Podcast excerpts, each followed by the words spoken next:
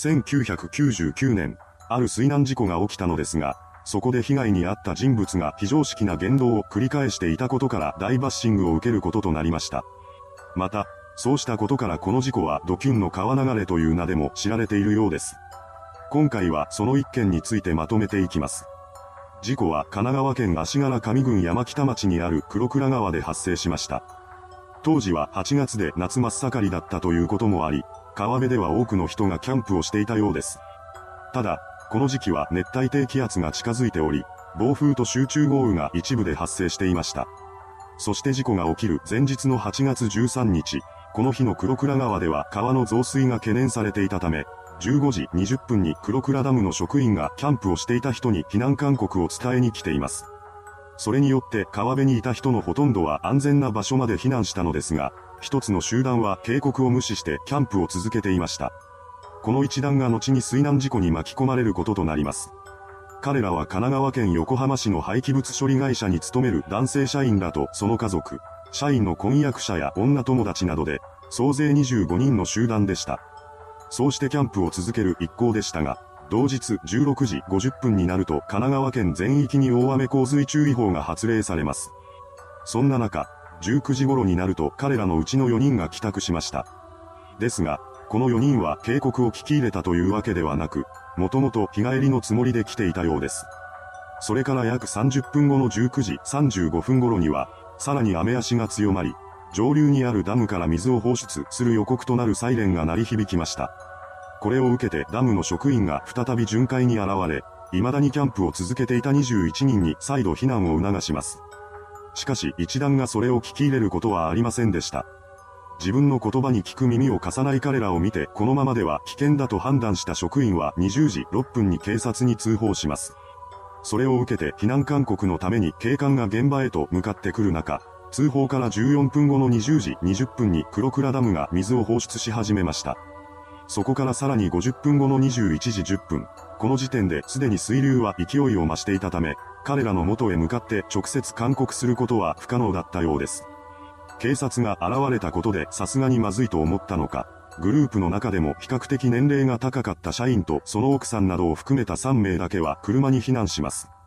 ですが、残りの18人はそのままキャンプを続行し、それどころか警告しに来てくれた警官に対して、早く失せろ、殴るぞなどと言い放ちました。警官は、万が一の場合は後方の山に避難するようにと告げています。結局は3度目の警告も無視した18人ですが、その後も黒倉ダムは水を放流し続け、黒倉川の水量はどんどん増加していきました。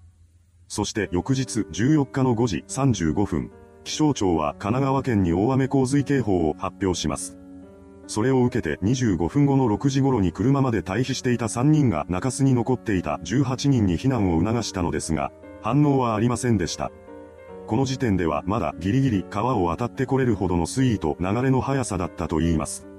そして6時35分になると黒倉ダムは本格的に水を放出し始めたため、再び巡回に来た警官が7時30分頃に退避を呼びかけたのですが、反応はありませんでした。それからさらに30分が経過して時刻が8時を過ぎると、水位は一気に上がっていき、18人を中州に閉じ込めてしまいます。こうして川の外に出ることは不可能になってしまいました。前夜に避難していた3人はこの状況を見て救助要請を行います。レスキュー隊を待つ間も水位はどんどん上がっていき、8時30分頃になると岸から中洲までの距離は80メートルほどにまで広がってしまいました。避難しなかった18人はパニック状態に陥ります。そんな中、通報を受けたレスキューが駆けつけ、10時頃から救助活動が開始されました。しかし、荒れていた川の中での救助はなかなかうまくいきません。すると、中州に閉じ込められたグループは命がけで救助活動を行ってくれているレスキュー隊員たちに対して、もたもたすんな。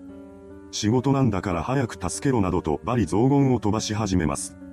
この様子はテレビの中継で全国に放送されました。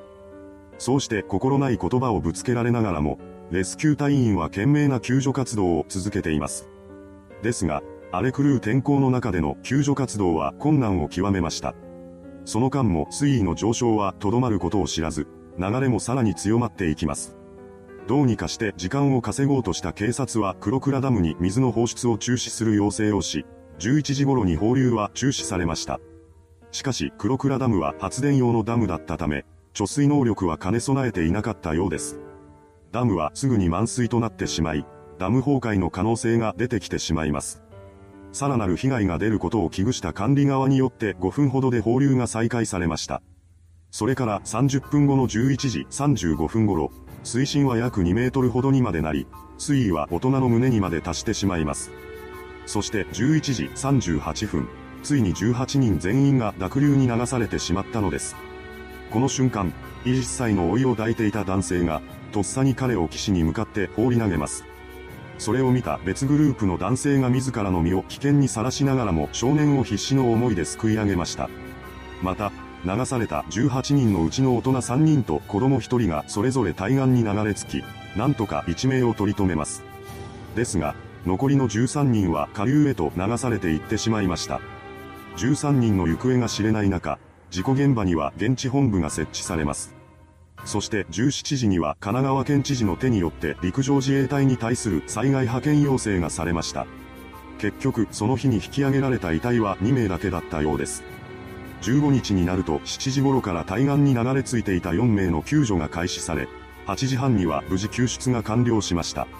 また、正午には行方不明になっていた11人のうちの2人の亡骸が発見されます。